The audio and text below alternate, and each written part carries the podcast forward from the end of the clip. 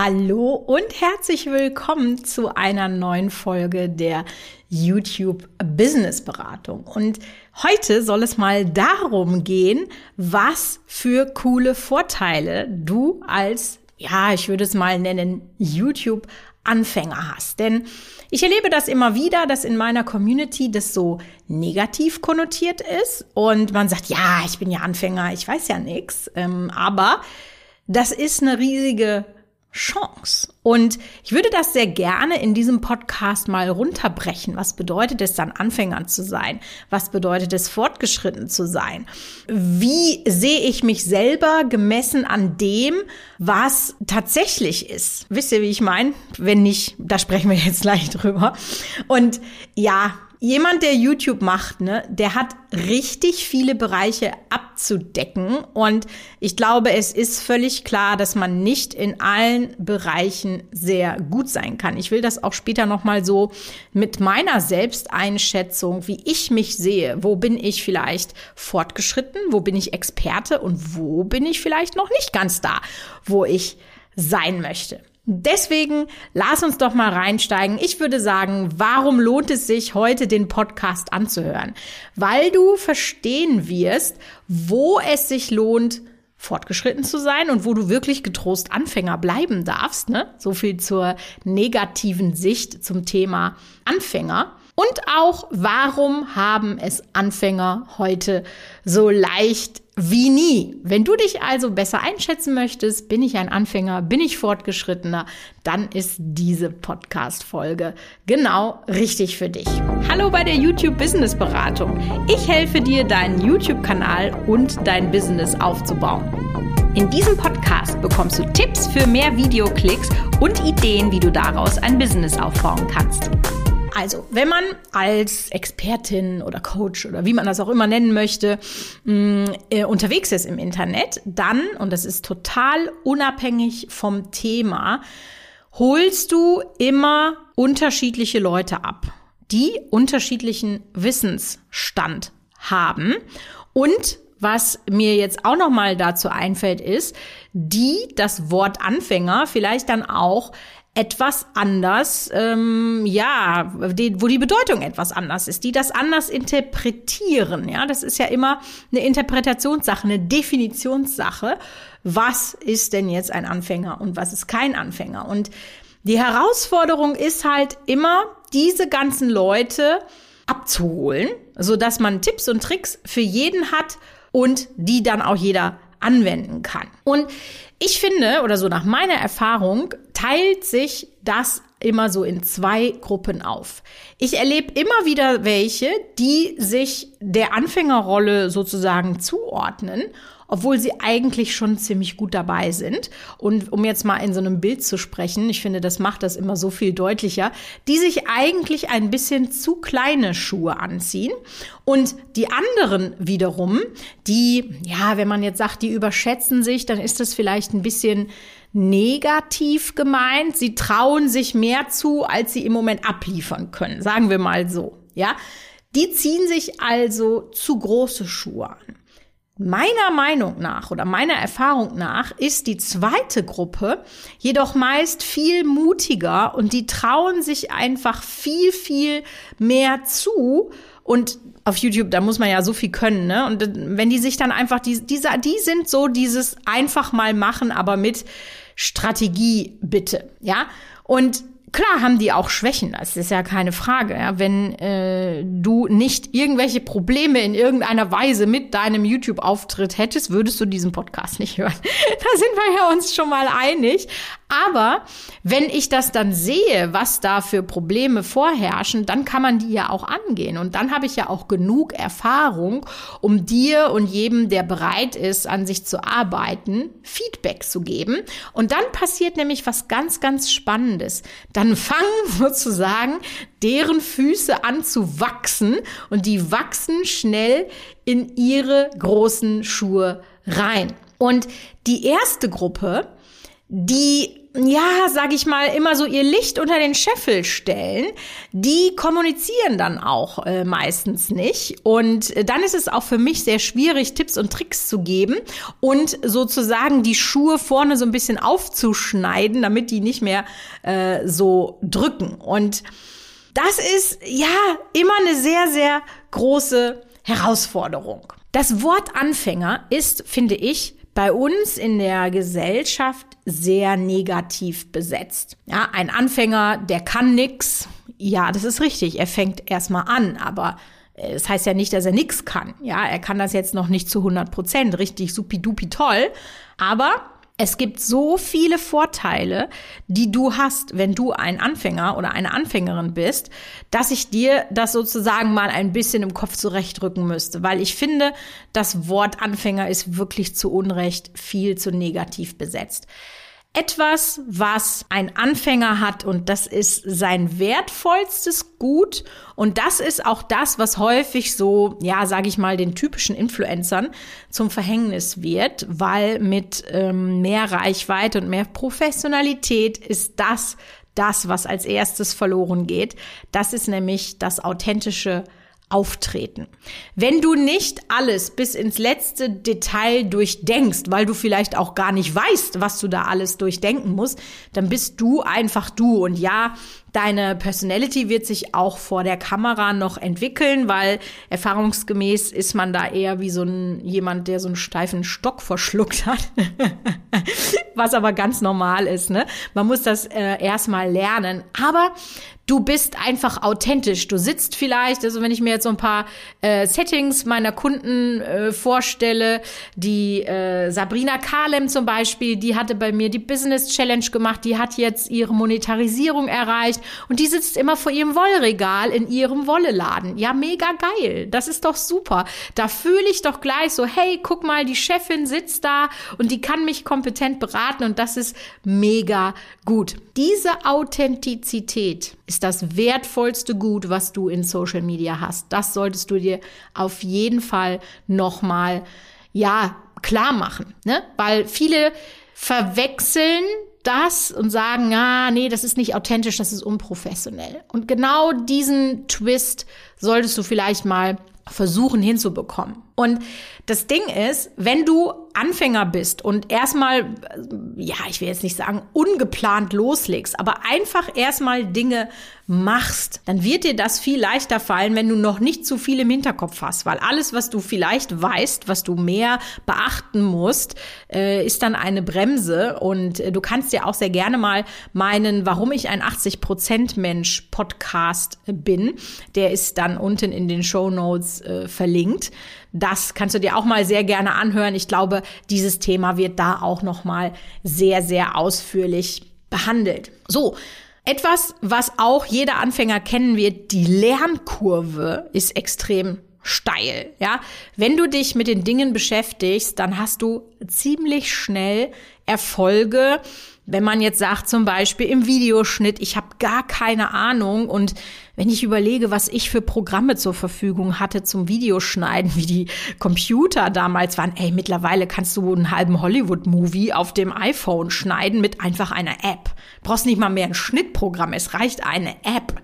Also das ist richtig, richtig krass, was heutzutage möglich ist und was du auch als Anfänger dann alles wirklich in sehr kurzer Zeit lernen kannst. Anfänger sein ist auch total relativ. Wenn wir jetzt zum Beispiel mal das mit so einer, mit so einem Ligasystem, Ligensystem, Ligasystem, egal, ja. So, jemand, der in der dritten Liga richtig gut ist, wenn er aufsteigt in die zweite Liga, dann ist er da nicht unbedingt ein Anfänger, aber fühlt sich vielleicht so, weil alle anderen Profis deutlich besser sind. Ja, aber deswegen ist er ja kein Anfänger sozusagen. Also das ist auch noch mal das, das zahlt darauf ein, was ich gerade gesagt habe, so diese Definition von Anfänger. Bin ich ein wirklicher Anfänger oder bin ich im Verhältnis zu allen anderen ein Anfänger oder setze ich mir selber so ein hohes Verhältnis? und denke, nee, ich bin Anfänger, das ist doch alles total und professionell. Und es gibt ja richtig viele Möglichkeiten heutzutage. Das ist ja ganz anders. Überleg mal, ich habe 2008 mit YouTube angefangen. Da wusste niemand auf der Welt, wie das funktioniert, was das für Businessmöglichkeiten sind und, und, und. Heute gibt es ja YouTube-Tutorials, Online-Kurse. Es gibt so viele Möglichkeiten, sein Wissen ja, sozusagen hochzuleveln. Das ist ja dann auch ein Grund, warum du hier bist. Du hörst dir einfach an, was ich für Tipps und Tricks habe. Und natürlich auch andere Leute, ne? Das ist äh, völlig klar. Und vielleicht hilft dir das einfach mal, dass du auch sagst, wo sehe ich mich denn noch als Anfänger? Ja, bin ich ähm, in der Planung nicht so gut? Äh, bin ich im Schnitt nicht so gut? Bin ich vor der Kamera nicht so gut? Weil das für dich nochmal genau klar zu machen, hilft dir zum einen dann, dich da zu verbessern, wo du nicht so gut bist. Also zum Beispiel, wenn du sagst, boah, Schnitt, das geht noch gar nicht, ja. Oder dass du sagst, nee, ich habe keine Struktur. Das sind ja meistens so Dinge, die, die richtig drücken, wo die Schuhe dann drücken, wo man besser werden kann. Also visualisier dir das mal und überlege mal für dich ganz konkret runtergebrochen, ja. Setze die Produktion eines YouTube-Videos in kleine Happen und dann überleg, wo hast du den größten Schwachpunkt? Aber wo bist du vielleicht auch schon ziemlich gut? Weil ich bin mir ziemlich sicher, das ist jetzt nicht so, wenn man sagt, ich bin YouTube-Anfänger, dass alle deine Skills auf einem Level sind. Das muss man sich vielleicht mehr so wie so ein Balkendiagramm vorstellen. Und dann gibt es welche, da sind die Balken ganz, ganz klein. Und dann gibt es aber Fähigkeiten, da sind die Balken einfach schon sehr viel größer.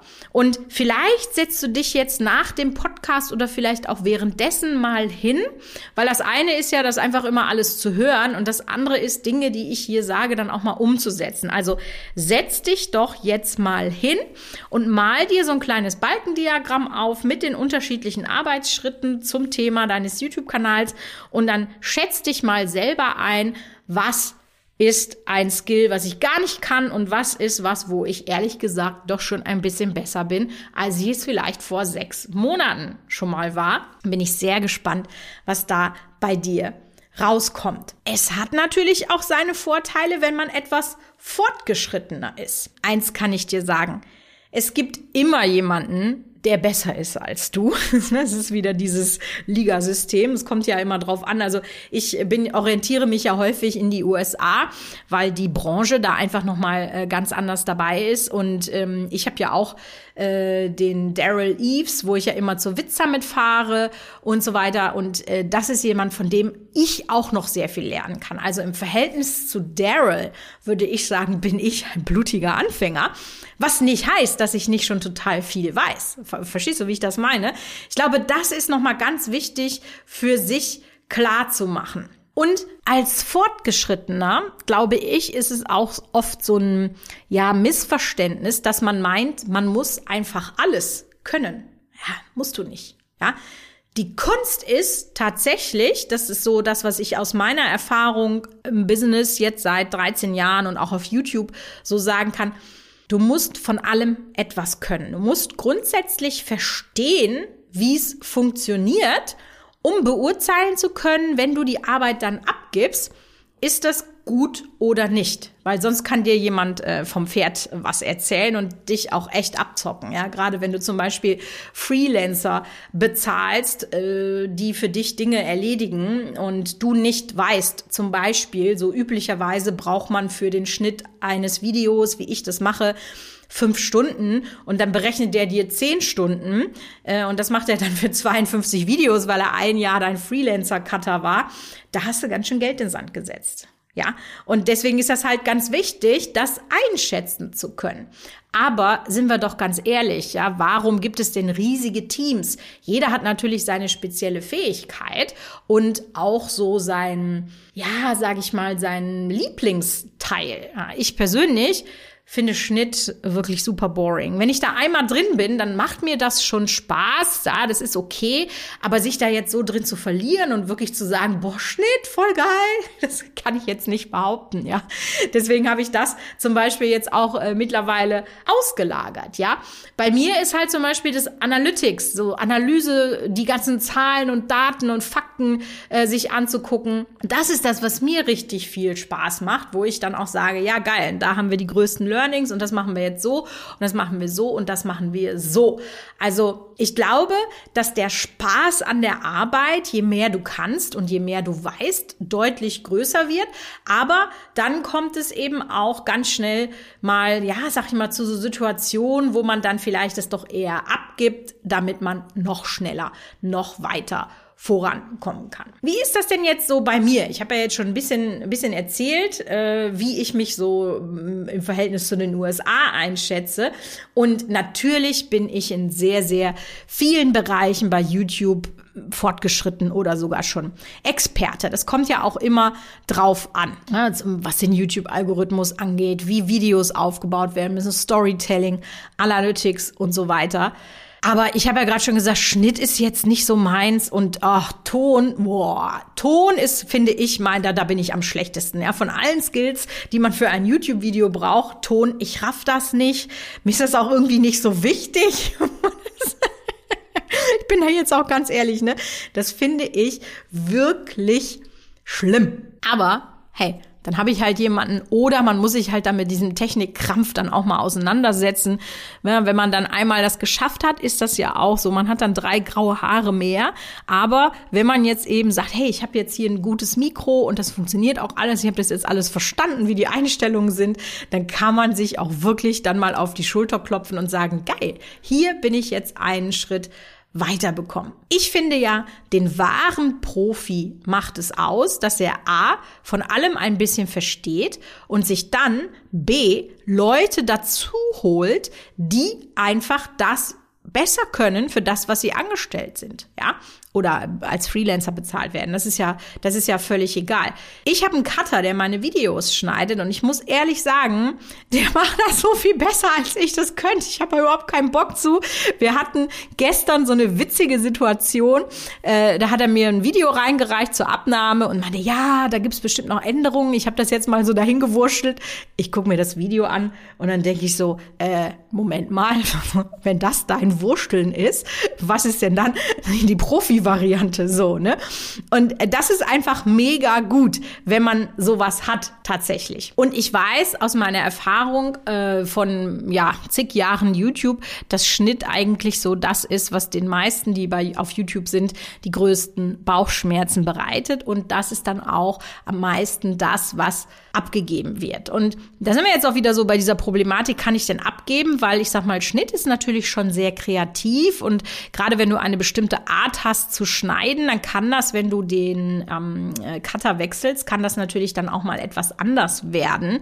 Aber hey, das sind dann andere Probleme. Da muss man dann äh, gucken, dass man damit zurechtkommt. Aber wenn du eben sagst, mir frisst das zu viel Zeit und mir macht es auch keinen Spaß und ich habe finanziell die Möglichkeit, das ist ja immer das, was ganz, ganz ganz wichtig ist, dass äh, man sowas dann auslagert. Und Profi-Level ist eben für mich auch, dass man sagt, ich weiß, du kannst es besser, also dass man nicht so ein Ego hat und denkt, alles muss von mir selber super perfekt beherrscht werden, sondern dass man sagt, hey, geil, mach das doch richtig gut und dass man auch so im Team dann so ein, auf einer Ebene sozusagen ähm, funktioniert. Und eins kann ich dir auch sagen, das ist bei mir tatsächlich im Moment gerade auch wieder ein bisschen ausgeprägter mh, hm, durch ein paar private, ja, sage ich mal, nicht so angenehme Umwälzungen im letzten Quartal neigt man dann doch immer dazu, oder bei mir jetzt gerade im Moment und vielleicht bei dir auch, dass man sich mit anderen vergleicht. Und eins kann ich dir versprechen. Der Rasen ist auf der anderen Seite immer grüner als dein eigener. Ja, ist so ein Perspektivding. Und wenn du dann mal die Seite wechselst und dich mit dem Rasenbesitzer, der so schön grün ist, unterhältst, und dann auf deinen Rasen guckst, dann wird der dir sagen, boah, guck mal, dein Rasen ist ja viel grüner. Social Media macht mit uns etwas, dass wir uns vergleichen und dass wir denken, alle anderen sind erfolgreich, nur ich nicht. Das ist ja auch wieder so eine Definitionssache. Du siehst nur, was von außen passiert und das ist so ein Level, wo ich wirklich sagen muss, das habe ich jetzt in den letzten acht Wochen, äh, seit das hier bei uns passiert ist. Also wir hatten leider einen sehr dramatischen Todesfall in der Familie. Und wenn du dann mal wirklich mit den Leuten redest, dann merkst du, alle haben eine Fassade. Ja, jeder trägt ein Päckchen mit sich rum, was er dir sonst nicht erzählt und durch so besondere Momente, wie das jetzt hier gerade ist, öffnet man sich. Das ist natürlich jetzt auch noch mal was anderes, wenn man sich so in der Familie öffnet, aber ich hatte jetzt auch schon wirklich ein, zwei sehr gute Gespräche mit anderen Leuten, mit Freelancern, mit Kollegen, ähm, wo man wirklich sagt, ey, pass mal auf, du warst jetzt offen zu mir und ich will auch mal offen zu dir sein und es ist nicht alles immer so grün. Auch bei uns gehen Dinge schief. Ähm, manchmal ist das auch mit der knappen, wie sagt man, mit, mit der heißen Nadel genäht, so sagt man. Und das funktioniert auch nur augenscheinlich gut und innen drin ist vielleicht dann doch nicht alles geil. Und das ist einfach das, dass du dir sagst, so, dass dein Gefühl nicht ist, ich bin so ein, ein Anfänger und ich kann nichts reißen und alle machen es immer viel, viel besser, als ich es mache. Ich möchte gerne dir bewusst machen, dass es am wichtigsten ist, dass du vorankommst, dass du gehst, dass du nicht stehen bleibst, dass du dir was zutraust. Das ist nämlich häufig auch so ein Ding und ich habe ja überwiegend äh, weibliche Kundinnen und Followerinnen in der Community. Mm, ich glaube, das ist auch noch so ein, so ein Problem. Ich bin sehr froh, dass sich das ändert, dass es zum Beispiel immer mehr Hollywood-Filme gibt, wo Frauen auch starke weibliche Hauptrollen haben, dass das Bewusstsein, dass Frauen nicht mehr so unterdrückt werden, immer mehr in den Vordergrund tritt und dass eben Mädchen, die jetzt sehr jung sind, vielleicht viel gestärkter sind als Frauen, die so mein Alter äh, oder älter sind. Und ja, dass ihr euch einfach was zutraut, dass ihr einfach sagt, ich ziehe mir größere Schuhe an, die passen mir im Moment noch nicht, ganz, ganz wichtig, aber bald werden deine Füße wachsen und dann wirst du dich da auch drin wohlfühlen. Und mh, mm, was auch hilft, ist, wenn du dich mit Leuten umgibst, sei das jetzt privat, aber da ist natürlich dieses Entwicklungspotenzial dann nicht so krass da, äh, als auch im Business, die schon viel weiter sind als du, an denen du dich orientieren kannst, an die für dich so eine Art Vorbild sind. Ich finde das eigentlich wirklich wichtig und ich habe auch so ein, zwei Vorbilder, wo ich wirklich sage, boah, krass, was ihr rockt, ist der Hammer. Und äh, ich fühle mich gar nicht so vorbildhaft und ich weiß ganz genau, aber weil äh, ich das auch doch öfter mal von euch höre, dass ihr das bewundert, was ich mache oder einige, ja. Und dann denke ich mir, ach krass, ich fühle mich gar nicht so als Vorbild. Ne? Es kommt immer auf die Perspektive drauf an und was du eben äh, draus machst. Und ja, wenn ich dich mit diesem Podcast etwas inspirieren konnte, dich vielleicht im positiven Sinne als eine Anfängerin, die ihren Expertenweg gerade beschreitet, ähm, beschreiten will, zu sehen, dann freue ich mich und in diesem Sinne hören wir uns bei der nächsten Folge der YouTube Business Beratung.